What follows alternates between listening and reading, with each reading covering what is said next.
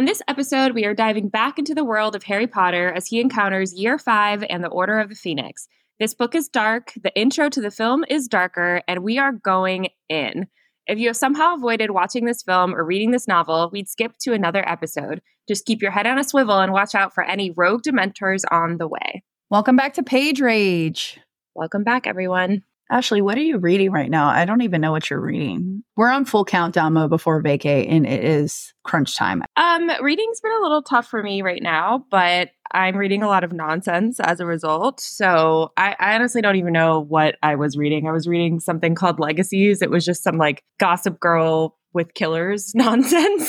so nice. I did read something called, I think it's called Big Gay Wedding, and it was Ooh. amazing. I don't really know how to describe it, but it was it was not what I was expecting it to be, but it was really good. Um, it definitely is sad in quite a few parts as well, but mm. I highly recommend it. And the guy who wrote it is actually husbands with, I think his name is Steven Rowley. He did like the Guncle that book. Oh, okay. Yeah. So, and I didn't realize that till I got to the end, and I was like, "Oh, that's so fun!" And the author of Big Gay Wedding, he was also Carrie Fisher's personal assistant back in the day, and so his very first book is actually based on uh, some of his experiences with her. It's also fiction, but I'm gonna go back and read that. That's cool. I'm reading Silver Nitrate, and I'm just going to say it. I don't think I like that author. It's the same author who did Mexican Gothic, and I DNF that because I just couldn't stand the way she wrote. And I am seven chapters deep, and I still am unsure as to what is going on in this book. I just. Uh-oh.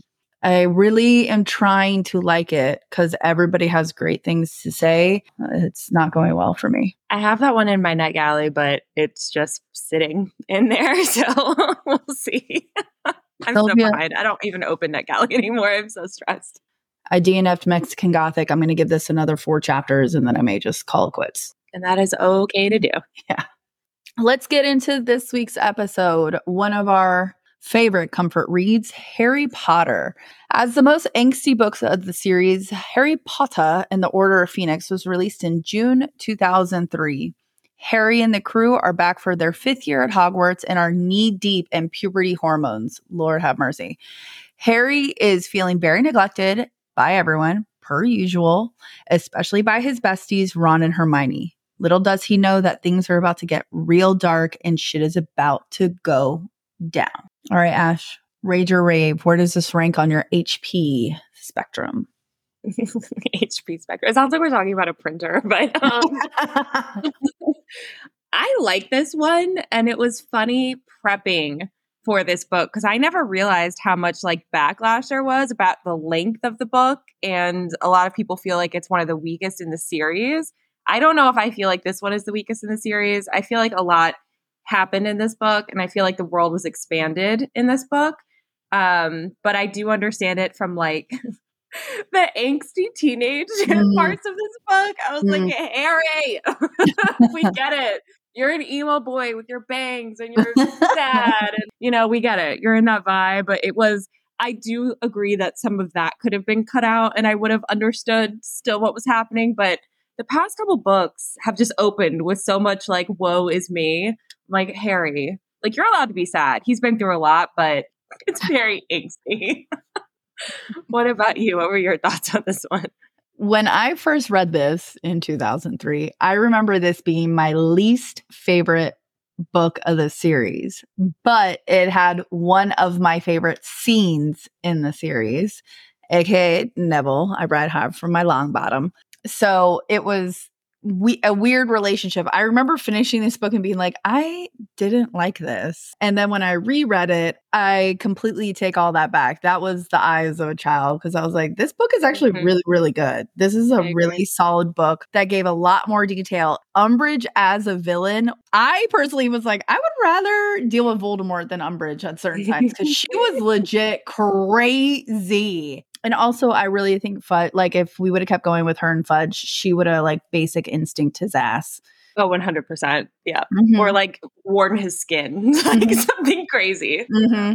I agree, though. I think this book, opposite of what we experienced, or at least I experienced with Prisoner of Azkaban, where like there's a lot of things about it I don't like now. This one, I agree. It was kind of the opposite. I think there were just themes and things I could relate to more now as an adult than I probably did whenever this came out and I was a teenager. So, and there was also a lot of really pivotal scenes in this book mm-hmm. that just created the chaos for the you know the the end the end of mm-hmm. where the saga is going so it's an important book there's a lot happening but i i still like it i agree i think also harry towards the middle there are certain things that keep popping in that i think kind of shakes him out of the oh maybe this isn't just about me there's other people mm-hmm. who have dealt some blows. And I don't, we'll get into this later, but I don't think that showed a lot in the movie. But I think it was a good character growth book for Harry. I think it was a good character growth book for many of the main mm-hmm. characters. And I think we got to appreciate um, some of the adult characters who have been like minor supporting characters and definitely kind of solidified their place in this in this universe in this book. All right, well, this book kicks off, of course, like we said, emo boy Harry. Uh, but as per usual, there is something catastrophic that happens, uh, and that is a Dementor attack, which is actually really intense and quite scary. And little whinging um, Dudley is actually part of it. He's almost killed. And Harry, of course, casts a Patronus charm and is then threatened with immediate expulsion by a talking letter. Do you think that this was fair? Given no, uh, no. I believe this for Harry. He's got shit luck, man. I'm glad there was a whole trial. I would have been pissed as shit. Are you trying to expel me for saving my life and my shithead of a cousin's life? Get out of here. I think the full tribunal though was a bit much. Like we went uh, a little far. I think this could have been a little, you know, chat in an office. I don't think it needed this, but I mean, you know, Fudge is trying to establish his political dominance because this book, I would say, was very political out of all of them. I, I, understand what he's trying to do here, and he's hoping that if he just completely discredits Harry, nobody will believe what he's saying, which is stupid. Mm-hmm. But uh, yeah, I think we we went to the utmost extreme here. Also died. I remember reading the book about Miss Mrs. Fig and finding out that she's been a squib this whole time, and I thought that was the funniest thing of all time. As much as I obviously do not respect J.K. Rowling, I do appreciate at this point this in her writing, the way that she can tie in these tiny little side characters that you think mean nothing and then make them so mm-hmm. relevant in the story. To go back to the tribunal, and I'm just wondering why nobody stood up and was like, Does anybody else think this is overkill? He's 14. This is crazy. I would have been like, This could have been an email. Mm-hmm. This could have been an yeah. owl. I don't need to be here. I would have thrown the utmost fit. If this was written in today's world, somebody would have stood up and be like, This could have been an owl and like walked out. That would have been actually really funny. okay. Well, in the beginning, after Dudley comes back all shaken from the Dementors and he's saved by his cousin, who everybody hates. Um, Petunia has a little bit of an opening moment where she talks about Lily. What did you think of Petunia, and did you want to hear more about her shared childhood with her sister? I think those are some of my favorite little bits, and we get a lot of that in these next few books. But it's the moments that we see with Petunia where you kind of start understanding a lot of her frustration with Lily is truly jealousy because she didn't get to be a part of that world. So she kind of just decided, well, it's ridiculous and i'm just you know going to act accordingly because i wasn't able to be a part of it. I think you see a lot more about petunia and her sister's relationship. I definitely wanted more. I hope mm-hmm. that when this show becomes a thing obviously everybody's on strike right now so nothing is happening anytime soon. I hope when it does become a thing um, we get to explore some of these side relationships and because i think you miss that when you only watch the films you don't get to see why we're so obsessed with certain characters or the intricacy of all these relationships and you see it in the book. But what about you? I always thought, yes, obviously Petunia was super jealous of Lily because she wasn't able to be a witch or a wizard. And I always thought that maybe subconsciously or maybe consciously hated herself for how she treated her sister, and her sister ended up dying. And there's a com- constant reminder of what a piece of shit sister she was. And that fueled the fire of why she was so awful to him because she hated herself for how she did her sister. Because from what we read, the very small snippets, Lily loved her sister very, mm-hmm. very much. I always wanted to see a little bit more background on Petunia because I was like, you guys aren't doing her, and and she's a great actress. I, I cannot think her. Of, I cannot think of her name, I but she absolutely love her. Great, yeah, she's in Killing Eve too, and I'm obsessed. Well, I've I've mentioned this a couple times already, but in this book, we are introduced to what I would consider a more adult world. We get to see the inner workings of the Order of the Phoenix. We get to see a lot more of the interpersonal relationships between a lot of the adults that have just kind of been supporting characters to the cast of literal children um, in these novels. what were your thoughts on 12 Grimmauld Place and the adults' role in this novel? I had a lot of thoughts. Um, that moment when they were like, "You're not her, you're not his mother," and she's like, "I might as well be." I was like, "Yeah, she might as well be." Shut the fuck up. Shut up. I mean, yeah. in my head, I was like, "Serious? You just came in here two books ago, bro. Sit down."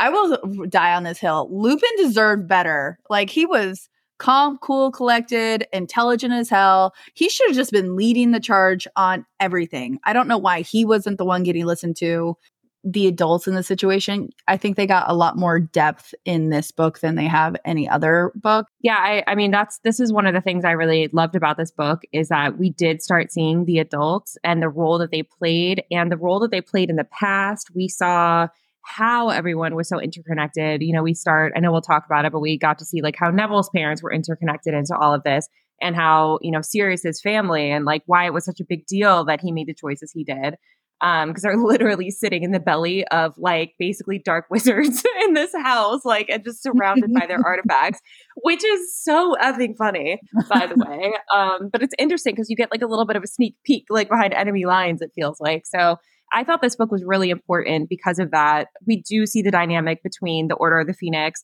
It's funny seeing how they interact in the house versus when they're like in the Ministry of Magic and uh, Kingsley and Mr. Weasley are like you know, kind of like being bitchy towards each other. And then Mr. Weasley's like, oh, but Molly's making meatballs if you can get out at seven. like, I really liked this dynamic. I thought it was really cool. And honestly, it made everything more realistic because, especially as we get towards the end of this book, I am so sorry, but these kids are not taking down these freaking Death Eaters and no.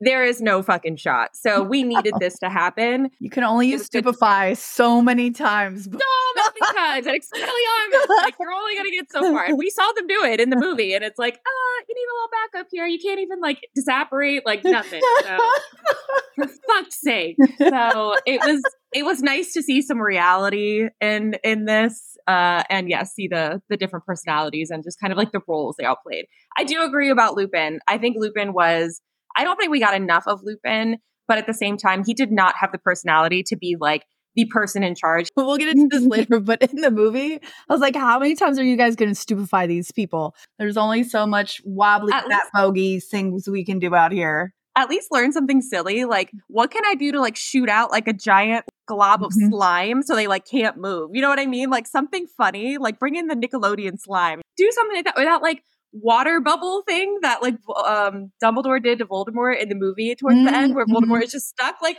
where's that? How do we do that? Like, that was fun. So goes back to their lack of a defense of the dark arts teacher. I know, I know. Education is key here. Uh, McGonagall should have just taught them both. I'm sorry, she should have just handled it clearly she's the only one like doing her fucking job in this. Mm-hmm. but anyway, anyway. Okay. Well, we were talking about we meet several new additions to the cast of characters in the order. Who is your favorite new character? Reading this as a child, Tonks was my absolute favorite. I loved everything about her. She was so cool. I loved like the changing color hair and all of this stuff. I loved that Nymphadora is like her actual name. I liked her vibe. She just seemed like a really fun person to be around. And she was definitely my favorite character. She was also the one that I was most excited to see in like the movie because mm-hmm. I was obsessed with her. So as a kid, I can't say, I think Luna was probably my favorite when I read it, but when it came to on screen, it's definitely Bellatrix. Oh yeah. I mean, just knowing she was casted, Helena Bonham Carter, and like knowing she was casted, it was like, oh my God. Like I was Mhm. very excited to see it. I don't love Bellatrix, obviously, No. especially in the book. You're like, I fucking hate you. But yeah, seeing her on screen, you're like,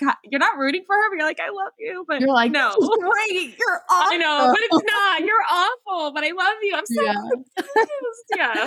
Yeah. Uh, but yeah, the reason I like Luna so much is she was a Ravenclaw in the book. Yeah. And you got Yeah. a much more in depth character of somebody outside of Gryffindor. So I like that they pulled in somebody outside besides Draco, who is a shithead. we did need somebody outside of Gryffindor. I mean, obviously, we are Gryffindors. We ride or Mhm. die for Gryffindor, but like, we needed a different Yes. perspective that wasn't just, ew, you're a Slytherin. We hate you.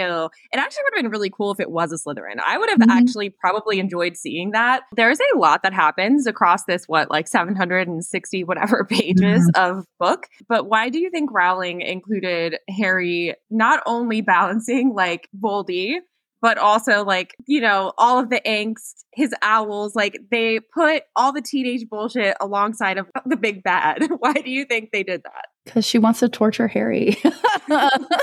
so I just think she was just showing all aspects of him. He's having to do these adult things, but he's still a child. He's still having to worry about his first little kiss, which made me so uncomfortable when he was like, it was really wet. She was crying. I was like, "Oh, no. And he still has to pass his owls because he has to worry about his future. yes, he's doing all these adult issues, but he's still just a child. I think she was trying to remind us that. no i i agree i think that's really what it was it's like he has to worry about all this mundane stupid shit like in the background but also try and figure out how to fight off one of the greatest wizards of the age so outside of hermione of course Well, we talked about Sirius before in the third book. How do you feel about him in this book? It's tough. My relationship with Sirius Black has definitely changed since I was a kid. It's hard to see him and Molly, especially, fighting over Harry because I think at the end of the day, they both just want what's best for him. Mm-hmm. I just think Sirius is a little bit more selfish about it. And I don't think he has the understanding that Molly does because Molly is, at the end of the day, a parent. And Sirius has been a godparent for what, like two years now. And he is also somebody you need to guide and look out for. And Sirius does, you know, he cares about Harry Oh, very much sure. so, but he confuses him with James constantly because he lost how much, what, like over a decade of his life Mm-hmm. in Azkaban. So obviously, mentally, he's still kind of that person. I struggle with Sirius in this, but at the end of the day, I know he loved Harry. He will fucking do anything for him, and it still guts me what happens to him in this book. Truly, so I had a lot of the same points. I think when they said he, he was 20 years old, which, yeah, and then for a decade, like you're 20 to 30s, you're locked in this prison by yourself. I mean, you're stunted in a lot of ways. I didn't hate Sirius, but I will say the difference to me between Sirius and Molly is Sirius loves Harry as an extension of James. Like Molly loves Harry because it's Harry. Rest in peace, Sirius. Uh, well, there are quite a few big bads in this novel. There's a lot going on. Uh, but let's talk about the one of the biggest and pinkest of the big bads, Umbridge. Do you think, in all of her pink glory, that Umbridge had malicious intentions, or did she just want to believe with everything in her power that Lord Voldemort had not returned? I think of Umbridge as those people who are like cult fanatics or something like that. Like they believe something so much they're they are willing to let the world burn. I think towards the end, yeah, I think she was malicious as hell. She knew what she was doing was wrong. I I don't believe that she cared one way or another if Lord Voldemort returned. I just think she was crazy obsessed with Fudge and the Ministry. She was a psychopath, like full blown. At least Voldemort was just like, "This is why I'm doing things. I'm straight bad." I think she completely had malicious intentions. I think she was a horrible, vile, evil, racist person. I Oh do not God. think there was a good bone in her body. And I do agree. I, I, I do say on one hand that she very much did not believe that Voldemort was back. The way that she was controlling the situation too was also her outlet to try and like not even deal with that possibility. But I agree. I think that if Voldemort wanted to align with her, she would have very much gone that route because a lot of their beliefs did align and they were the same in terms of like Mhm. pure bloods and the way that they look at other creatures um, in the universe. Although Voldemort you know, shift the way he talks about like giants and things like that if they help him. Who do you think would have been worse if left to take the full power, Umbridge or Voldy? That is tough because Umbridge is organized and she is very methodical in the way that she took over and the way that she gained power. She very much reminds me of a dictator, like a Hitler type. Voldemort is a lot more chaos and flash and bang. And while there are a lot of things that are premeditated on his end, I feel like he's literally just flying by the seat of his cloak. you know what I mean? Like he is just like winging it left and right. I think that Umbridge could actually have been worse than Voldemort, but obviously he was way more powerful than she mm-hmm. would ever be in terms of um, magical abilities and also had the following she would never have. What about you? I, I agree a lot with your points. I, I think as Voldemort is very lazy in what he does. Like he always has somebody doing the work for him. Wormtail, the Death Eaters, Nagini, he's always had somebody who's just handling everything for him. So I don't think his reign would have been that long uh, if somebody would have came out as a stronger wizard or witch, Hermione, and whipped his ass. But Umbridge, she wouldn't have lasted. Dumbledore could have wrapped her ass in a little water ball too, and she would have drowned in the first 10 minutes. Thrown her away. Yeah. I, I know. Mean, the way she goes about it is just so sneaky. So she's very stealthy. Whereas I feel like Voldemort just wakes up and he's just like, where do I feel like causing chaos today? Like there just mm-hmm. doesn't seem to be a rhyme or a reason really for him. Like we said, there are a lot of things that happen in this book, and there are a lot of really pivotal moments when you read it back. But one of those was really we got to see Neville, um, and we also got to experience a lot more about what happened to his parents. Mm. We saw him interact with them at St. Mungo's. Were you shocked uh, a by anything that happened with his parents or the fact that Neville could have also been quote unquote the boy who lived. So when I first read this, uh, again, Team Neville all the time, all the way. I was already, I already loved Neville in the background, but when I read the part with him and his parents, and then his mom brings over that little wrapper, and his grandmother's like, "Just take it, just take it, you know. And then he like, she goes, you can throw it away later. You have a whole thing of it. And he puts it in his pocket. No. I wanted to slap the shit out of Harry and be like, see, what is worse? Like, you know, to sit there and see your parents, they have no idea who you are. You know, they're they don't even know who they are. Uh, kills me.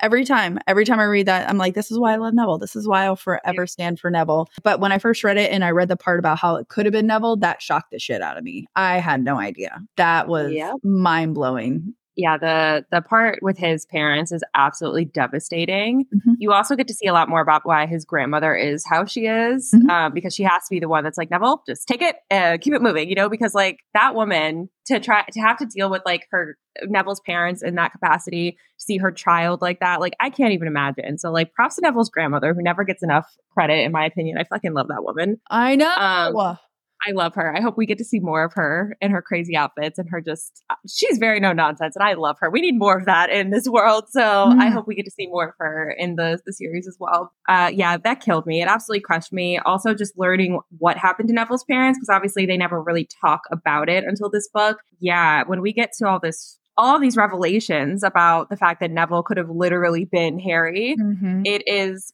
it's one of those moments where you're like, it's truly just your circumstances because Neville, we see throughout the the next few books the fact that Neville could have very much done the job that Harry is doing as well. Like he very much could have risen to the occasion. So yeah, everybody counts him out, but he he mm-hmm. really is a Gryffindor through and through. Again, we got a ton of backstory on the adults in this book. Did your opinion of Snape change after reading the chapter Snape's worst memory?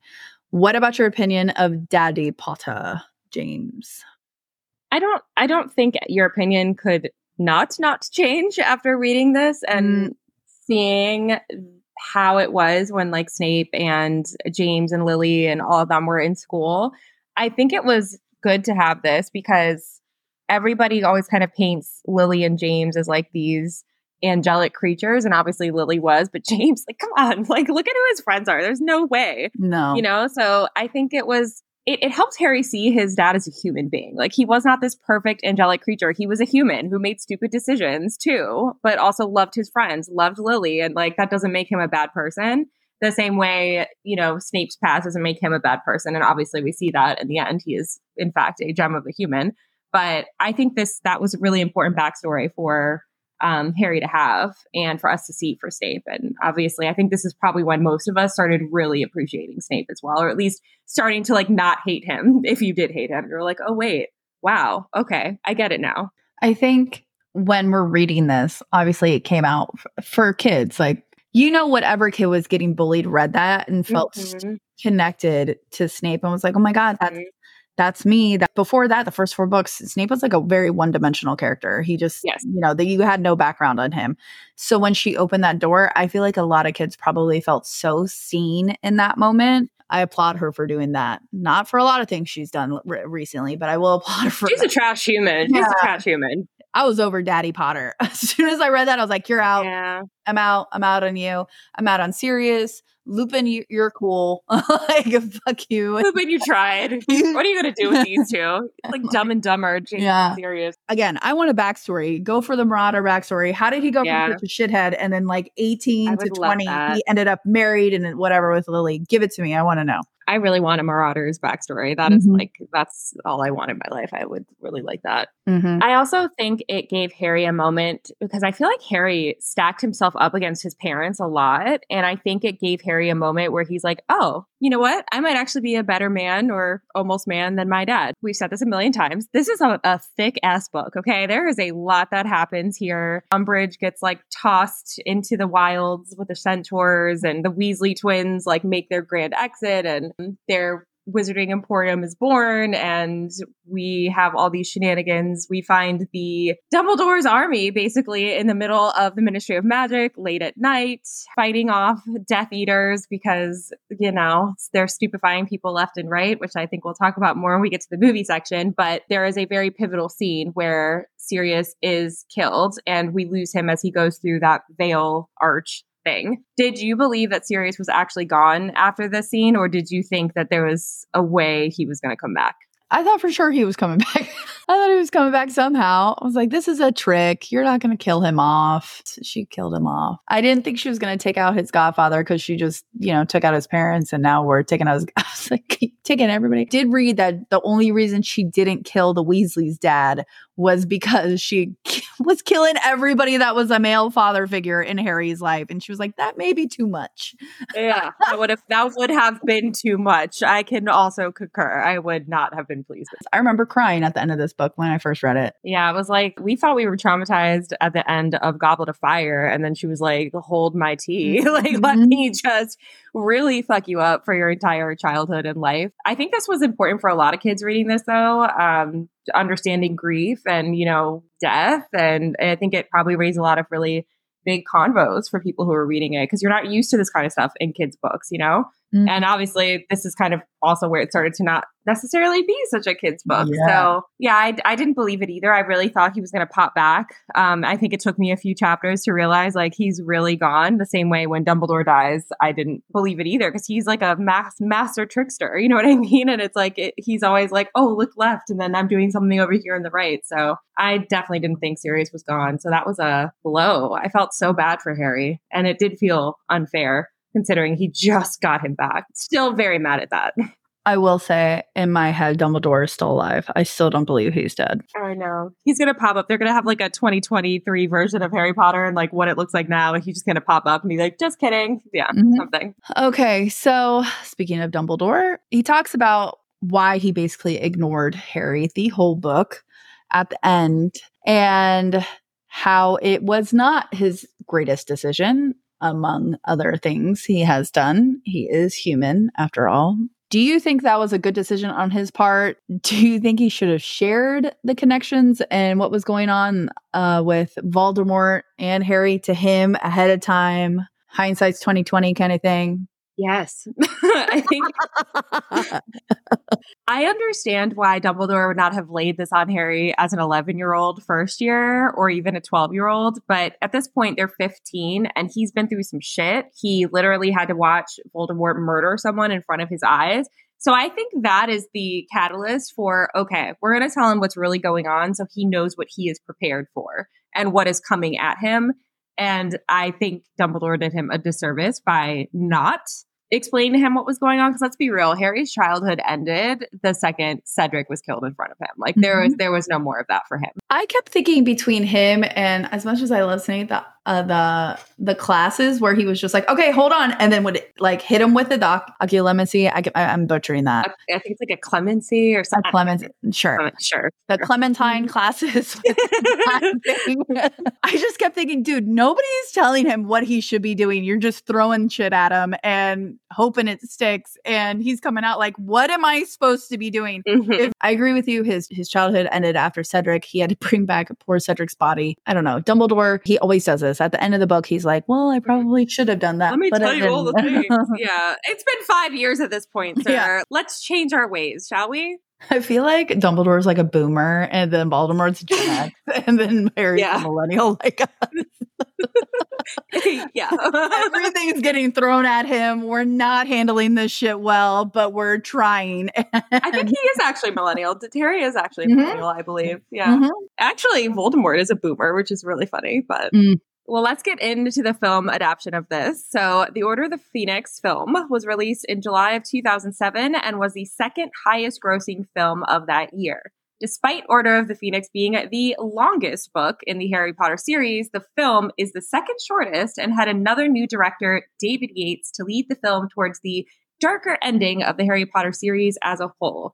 Where will this one stack up? Let's get into it. Kat, was this film adaptation a rage or a rave for you? I'm going to say it was a rage for me. It's because they took out every single scene that I loved in the book and didn't put it in the movie. Also, the CGI on the centaurs is probably the Oh, worst so thing bad. I've ever seen in my life. I will tell you, I don't know if anybody out there remembers this. The original Goonies had a giant squid in it, and it was so it was so bad they took it out. And that squid looked better than those fucking centaurs in this movie. I loved it. It was good, but out of the whole series, I did not like the adaptation they did from the books. What about you? I would agree. I do. I like the movie. I, I more so like the end of the movie. I think that's one of my favorite like fight scenes once they get into the ministry. Like that whole saga, I love. But I agree. They took out or modified a lot of my favorite parts of this book, more so a rage than a rave. This needed to be longer. This is the biggest book in the series. We Mhm. needed three hours or you needed to cut it into two. I don't know what to tell you, but so much happens in this book and it is a disservice to people who didn't read it. They do not understand a lot of. How did you feel about the new character casting? Um, I think Luna was spot on for Mhm. sure. Uh, she was exactly how I pictured her. Honestly, Luna annoyed me a wee bit. Um, I, I grew to love her, but she did annoy me. Umbridge was impeccable. Oh my God. impeccable. And obviously Bellatrix, like, come on, man. Like that, I remember hearing her being casted for that role and just perfect. It's perfection. Mhm. So they were spot on with this casting. Tonks was whatever. I always wondered if they just decided they were like Bellatrix. It's only going to be Helena Bonham Carter or no one, kind of thing. Like, what Yeah. amount of money do you want to do this movie? Kind of. Yeah. thing. There's no better casting in this whole series than her. Spot on. And I will give Amada Staunton her flowers. She crushed He Umbridge. I mean, I can't even look at her to this day without being like, "You a hoe." I know. When she was casted in the crowd, I was like, I don't like it. But now when I watch Harry Potter, I'm like, it's the queen. Like, it's so weird. She, I mean, she just really towed that line of like barely controlled insanity. It was brilliant. Like, if you watch it back, she is such a fucking fantastic author. Uh, author. Wow. Actor. Uh, just absolutely smashed it, as the Brits say. I don't know if you ever saw the interview where they were interviewing Helena Bonham Carter, and she goes, "I still have my wand." And anytime her her kids' friends would come over, if they started like acting up, she would like Oh my whip it out and like do the eyes, and they'd all run mm-hmm. screaming. I would. I'd be like, fuck your mom is Bellatrix. I would be so traumatized. Oh. I think the only one more terrifying would have been like if Voldy was your dad and yours. Like the Fiennes family honestly stresses me out. I don't think I would want to be a part of it. No. I I will say though, there was a part in the movie when you know Harry gets possessed by Voldemort and he's looking in the mirror, and then Voldemort's in his clothes, and I was like, "Did you guys really dress. Voldemort in Why is? Voldemort in a fucking hoodie. No nose, ho- gray hood, No nose some, hoodie. like cargo pants. I was dying, dying, guys. he probably had Harry's Converse on too. Like, I can't take you seriously if we're sitting there in a hoodie and Converse and no nose. Like, what is happening? Well, there was actually a lot of chatter uh, as I was preparing for this episode about this being the weakest book of the series, but one of the best uh, adaptions. I think I already know the answer to this, but do you agree with this? No, no, I don't. I really don't know where that came from, and. I, I think I think they need to reread this book now and see how they feel about it if they think it's weak. Way too many important things happened, and they did not happen in the movie, so I, I don't agree with that either. I feel like they took sections that weren't as necessary to the story and put it in, Yeah. and then took things that were Mhm. necessary to the story and were like, never mind. I think whoever made that statement didn't really read the book. There's a lot of critics that said that, and I was Yeah. like, I don't agree with you. I don't You probably shouldn't do your job. No. Yeah. Okay, I have a question for you. After watching this, and it, it, it didn't hit me when I'm reading the book, but it hit me watching the movie. Why can the ministry pinpoint your exact location? The time, the people around you, the weather, and then we're still using like lanterns for light. Like, what is happening in the wizarding world? I don't understand the technology here. Also, in 2003, we definitely had email, so I don't know why they're still Mhm. using owls. But you get what I'm saying, right? Mm-hmm. It's like we're so technologically savvy that we can pinpoint all these exact details, like, but we cannot have like electric lighting. And it's the 90s when this is happening, but we can't have electric lights in Hogwarts. Like, what is happening here? like, I just don't understand. And we're still using carriages. Like, what is going on? So, Dumbledore's like, I don't like overhead lighting. It doesn't make me look Dumbledore's good. like Amish. I'm like, what is going on here? Honestly, you know, if McGonagall, when McGonagall's in charge, she's like, I'm remodeling. Yes. yes. We will have lights. Maybe they don't want an electric bill. Let's let's think about that. Yeah, they just created wizards. Like, what? we talked about it before. The scene where Petunia gets sent the owl from Dumbledore, re her promise, was omitted from the movie.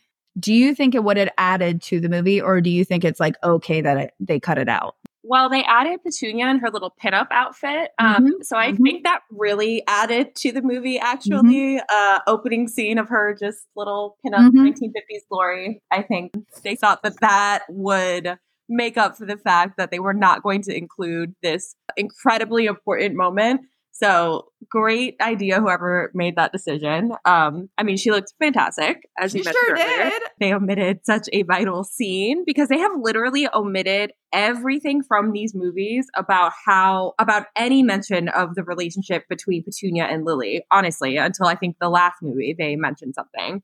Um, Mhm. maybe I'm making that up, but I think it pops up in the last movie. But no, I don't think it's okay, and I think it was a disservice. she was hot to trot and and I will give I really need to learn that actress's name, but she she looked good. Good for you, girl. You got the legs. But I, of course, was very upset that that scene was left out because, Yeah, and it also would have shown that she has some kind of backbone against her husband, which would have Correct. nice. correct. Giving her a little more depth as well. Mhm. Uh, well, during this rewatch, uh, Ron was and is in this movie very much in the background, uh, whereas in the book, not as much. They took out several of his storylines. One major one being his whole storyline with Quidditch being taken out. I think until what the next movie, we don't see anything about Ron and Quidditch. How do you feel about that? What are your thoughts here? I feel like Ron was such a background in the background, and then in the background, some more character in this movie that half the time you forgot he was there. And I'm not sure why. Even Hermione wasn't as strong of a character in this movie as she has been in other ones. I guess maybe they're trying to show that Harry's isolated. Maybe that's where Yates was trying to go with this. I'm not really sure, but I did not like what they took out that storyline. They took out the prefects storyline. They took out any storyline that didn't have to do with Harry. We could have added a little bit more. We would all watched, sat there for three to four Yeah. hours to watch a movie. So, We did it for Lord of the Rings. We sure would have done it for Harry Potter. So. Oh, what do you think? No, I, I agree. They there was a lot of character growth for Ron in this book, Mhm. and we got to see him kind of come into his own. He was finally a prefect. Everybody thought it was going to be Harry, but it was finally Ron had something of his own. Him and Ginny basically led the Gryffindor team um, to victory in this book, if I remember correctly. And we saw none of it. We didn't get to see any of Ron minus Harry. Like Ron kind of came into his own in this book. But you know what, David Yates, I have to say, shame on you, shame on your family, mm-hmm. shame on your cow. Like, I don't think you did this correctly. All right, before Joffrey and before Ramsay Bolton, who is also a psychopath, we had Umbridge. I will say, let's give a huge hand once again to Imelda Staunton for rocking Umbridge's part. But some would say she was worse in the book. What did you think of her portrayal, book to movie? I thought she did a really great job of portraying Umbridge. Like I said, she she really captured that borderline between uh her insanity and her complete loss of control. And I've never seen somebody make the color pink look so evil. So that mm. was uh like a hand clap just for that. Where it might have differed from the book is just the fact we did not see as much of what she was doing in the movie as we did in the book because there wasn't enough time to really see all of what she was doing. But I I do think they did spend quite a bit of time showing the impact she had on the school. I don't really agree with that. I think there were other things that they definitely left out. Don't you just wish that like somebody would have gotten her in the end, just like really taken her out and like if she showed up in the war just been like Ooh, oops abracadabra i would enjoy that with mcgonagall. I think it was fitting her end because she basically was like tortured to insanity by creatures that she looked down upon. So i do actually think that was more fitting than somebody just giving her an easy way out um, because you know that was literally her worst possible scenario. She would have much preferred somebody just zap her and her been done, but instead she got literally her worst case scenario. So I think I think it was actually quite fitting how she went out. So watching this movie, there are some weird glances and there's a lot going on with uh, the actors who portrayed Lucius and Bellatrix, and I don't know if it's the actors or if it's them in character or what is going on, but like in the film version of Harry Potter, do you think that Lucius and Bellatrix have ever hooked up? They have truly really strange chemistry. Like even when they're in the ministry, she's like giving him googly eyes or he's like pointing his wand at people. She's like, oh, I was like, what is going on here? They're, that's your sister-in-law. I'm creeped out. I'm going to be real. I think Death Eaters have had orgies over the years. Yeah. So I think everybody yeah. has banged everybody at some point. Yeah. Yeah. Oh, like, oh my God, Bellatrix, reel it in, lady. Reel it in. He is married to your sister. Although you two probably would have been more fitting, but. I don't doubt it. I think the De- Death Eaters had like quarterly orgies or something. Like when Voldemort was out, they just like hit the death mark and then they were like, all right, meet up in field 2 17 p.m. We'll just get it started then. it makes complete sense. So obviously it leads into uh, the, the very last Harry Potter stage play as well. So Okay, so this is the first and last time we will ever see Dumbledore let uh, loose because they canceled the Fantastic Beasts series. So we were shortchanged on that.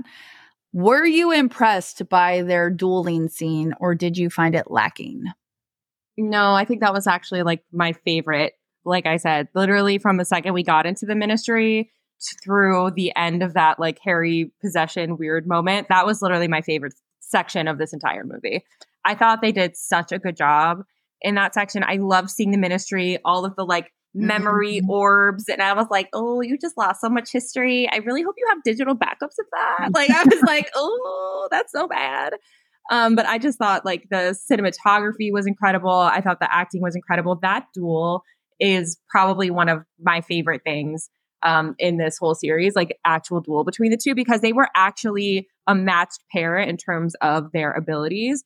And it was like the first time we actually got to see the two of them really go at it with each other. Because it's always like Voldemort and a child, a Death Eater and a kid. It's never like stupefied. You know what I mean? It's never like bam, bam. So yeah, that was actually one of my my favorite favorite scenes, hands down. What about you? I, I just wish I would have seen, I guess, a little bit longer of it because I felt like that was the first time we got to see real magic. Like there was exactly a real magic going on. We weren't seeing stupefy. Oh God, you know, what I wanted more of it. I, I was like, I want to see somebody get their ass kicked. Bring a tornado in. What else can you do? Mm-hmm. Splinter them like glass. I loved it, but I wanted more of it. I would have liked the scene to have been a little bit longer. I also really love how Dumbledore always calls Voldemort by his like government name. What's up, Tom? like it's so funny because it just the second he sees Dumbledore, he gets pissed off. Like the amount of expressions he can make without a nose is really interesting. But he just his whole face like dropped when Dumbledore like came through that fireplace, and I was like, "What up, bitches?" You know, he's like, "Hey, Tom, what's good?" Okay, well we we have talked about a lot of scenes uh, and a lot of things that we were upset didn't make it in, but which one, if you could pick one, would you have liked for them to add in? Because there were a lot of things that did not make it in. We saw nothing about, I'm going to call him Firenze. I'm going to call him his Italian name. Uh, we saw nothing about him teaching in Hogwarts. We saw nothing about, I, I will also say the Weasley twins exit is also one of my favorite parts of the book. And they, they squished it down and took out so many of the most epic parts of that exit. I was also upset about that. Mm-hmm. Um, I needed that in itself to be like 20 full minutes of just the chaos because I was like explaining to John, who did not care, about how much was actually about how much was actually going on when the Weasley twins made their exit. I was like, you don't understand. They had like whole corridors that were like flooded and like all this chaos. And then Peeves came in and they were like, give him hell. And he was like, yes, masters. And then just like started all this chaos for like the rest of the time Umbridge was there. Uh, teachers were rebelling because they they'd be like, "Why is there still a swamp in like corridor three? And Flitwick would be like, "Oh, what? I what are you talking about?" Like it's just so funny. And we didn't get to see it. Anyway, sorry, extended rant. He's like, Wingardium Leviosa. That's exactly. Like, whoops. Whoops. I have forgotten. I must have gotten hit with a spell. I just forgot everything. Whoopsies. It's so funny. But anyway, which um, scene would you like have liked to see in the film? I'm gonna I'm gonna say uh, if my number one would be Neville and his grandmother with uh, his parents because they do talk about his parents and they completely cut out that Neville could have been the other chosen one. Which okay, fine, I guess so. But I did want them to be in St. Mungo's. They didn't even go to St. Mungo's. There was no St. Mungo's. There was he nothing. he just, yeah. oh, he's here. He's fine. So I would have liked that moment because, again, I just don't think Neville really had his chance to shine in the series. And I guess, like, if Ron's not shining, Neville's definitely not getting his chance. And that would have been my number one. And then my number two would have been Petunia um, and her Remember yeah. My Last. Uh, mine's always going to be Neville. I really wanted them to cast his grandmother. She was probably top five favorite characters out of the whole book. Out of all the bajillion characters there were, she was mm-hmm. definitely up there. I loved her. I wanted to see her vulture hat. I wanted, mm-hmm. I wanted the full thing. Hopefully, we'll get all that in the series. Um, I agree though. I think the the top scenes would have been with Neville and the parents at St. Mungo's and I think it would have tied in nicely with some of what we saw happen during Battle of Hogwarts and understanding like the importance of Neville stepping up the way he did was because he's literally like could have been the chosen one. This all mm-hmm. could have been him. And again, people who only watch the movies, you don't understand why it's so important because they took this out. So, yes, I think those would be my top 3 as well. I would have the scene with Neville, his grandmother, and his parents. Um, obviously, everything with Petunia and Lily. And then third, my extended Weasley exit scene. I needed it, but you had to have Peeves in there too, which they fucked that up too. Yeah, Peeves you know. such a they they did Peeves so wrong. It's it's uh, annoying because he doesn't even you don't even need that much screen time for him, but people just need to know who he is. So when there's moments like this, they understand why it's epic. So mm-hmm. in the book, was it McGonagall was like she said something to Peeves, like she helped him with something. She was like, "It's the left one," and then kept it moving. I was like, "Yes, I would have loved to have seen that exactly during the chaos." And I'm like, "You don't understand how chaotic this was. This wasn't just a one hour thing. This went on for like weeks of them trying to like clean everything up, and Peeves just continuing to fuck shit up." Did you notice any growth in the actors from movie and the previous four? Well, we didn't really get to see much of Hermione and Ron, like you said, mm-hmm. other than some of their like giggling moments uh, when she was trying to explain, when Hermione was trying to explain human emotions to uh, Harry and Ron, and like said, you know, you have the emotional depth of a teaspoon, like, and they were just all cracking up. Like, I loved those scenes. I feel like you got to see some of their real friendship as well. Um, but I would say like the possession scene, again, minus the weird hoodie and converse with Voldy. I thought that was the first time towards the end of that, like A, Harry's reaction to Sirius, and then literally pulled through this entire scene with Dumbledore into the possession. I felt like that was the first time that Daniel Radcliffe was not like a child actor. He was an actor. Like he was actually showing his growth as in his craft. So I I was like, kudos to you, Daniel. Look at you go. And how can you not being surrounded by all those incredible actors? How can you not like absorb some of that greatness? So I mean, I think Daniel Radcliffe really shone in this movie. I think mm-hmm. he did great in the last movie, but I mean, I think he really came into his own in this movie. I'm not going to say anything for Rupert Grint or Hermione because I feel like they're very underutilized. He didn't get the screen time, and it's and and to be honest, like it would have been hard because you had Helena Bonham Carter in there, who literally anytime she came on screen, she stole the show. And Amanda mm-hmm. was, I mean, mm-hmm. she stepped into that role and crushed it. So to be honest, it was hard to even look at anybody else besides those two villains because they were so they good. were amazing. They were amazing, hands down. Yeah. The, like Bellatrix is one of the people I'm nervous about them recasting because I'm like, you who? She was like made for that role. Mm-hmm. Did you think there was anything they did better in the film versus the book. I think the fight scene in the film was great and i think it was not it was cool to see it so i loved that um, but i also loved um, just some of the funny moments arthur taking harry to the ministry of magic has to be one of the best moments of the Arthur Weasley and Harry moments because he is just ridiculous from start to finish. From being in like a full squat on like the escalator, like what is happening, to like admiring all the like ticket turnstiles and he is just living his best little life. He like forgets how to walk at one point because it's like, oh, we walk, oh, we walk normally. Okay. Like it was just like, what doing? It's such a small moment, but it's so fucking funny. It is so funny. So I think some of those just like little moments that they they threw in there that just kind of brought the mood up a little bit I think my favorite thing, and again, they seem to really hit this out of the park in every single movie, is the settings they build out with the ministry is just, I mean, they really do bring that world to life. And it holds up. And they really do a great job like pulling from the book and like, being like, all right, we're going to take it up to 11, as Jen Comfort would say, really just making it to life. Like when all the Floo networks were coming in, the bright greens coming, and it's just one like that. And even when they're in the Department of Mysteries and the Death Eaters are flying in with all the black. And I mean, that was great. The but, Death Eaters have the coolest entrance out of anybody. It, it was so cool. And the CGI holds up. I don't know what happened with some of these other moments in this movie, but the like still Oh, that's how I view them starting their orgies. They just come in in a bunch of black, and it's like they're all in and they're just like swirling around each other, mm-hmm. and then they're just like full on fucking on like mm-hmm. a hill somewhere. Yeah, mm-hmm. probably. Mm-hmm. I will die on this hill. If they would have made these movies six hours long, we would have sat there for six hours. Correct. Give us the information. Do.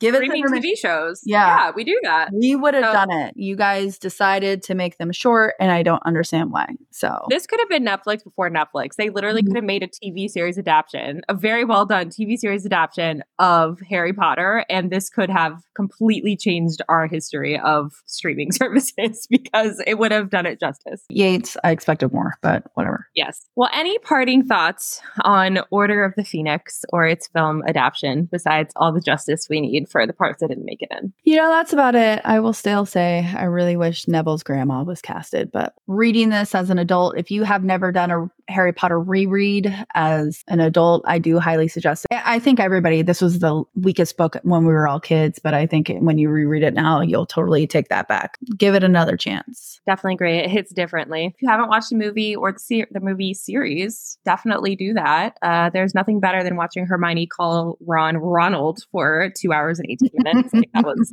hilarious. It's very Virgo of her, and I love her so much. But at any rate, we want to hear from you. How did you feel about the film adoption of The Order of the Phoenix? Email us at hello at pageragepodcast.com or DM us on Insta at pagerage underscore podcast. And of course, please subscribe to our show on your favorite podcast network.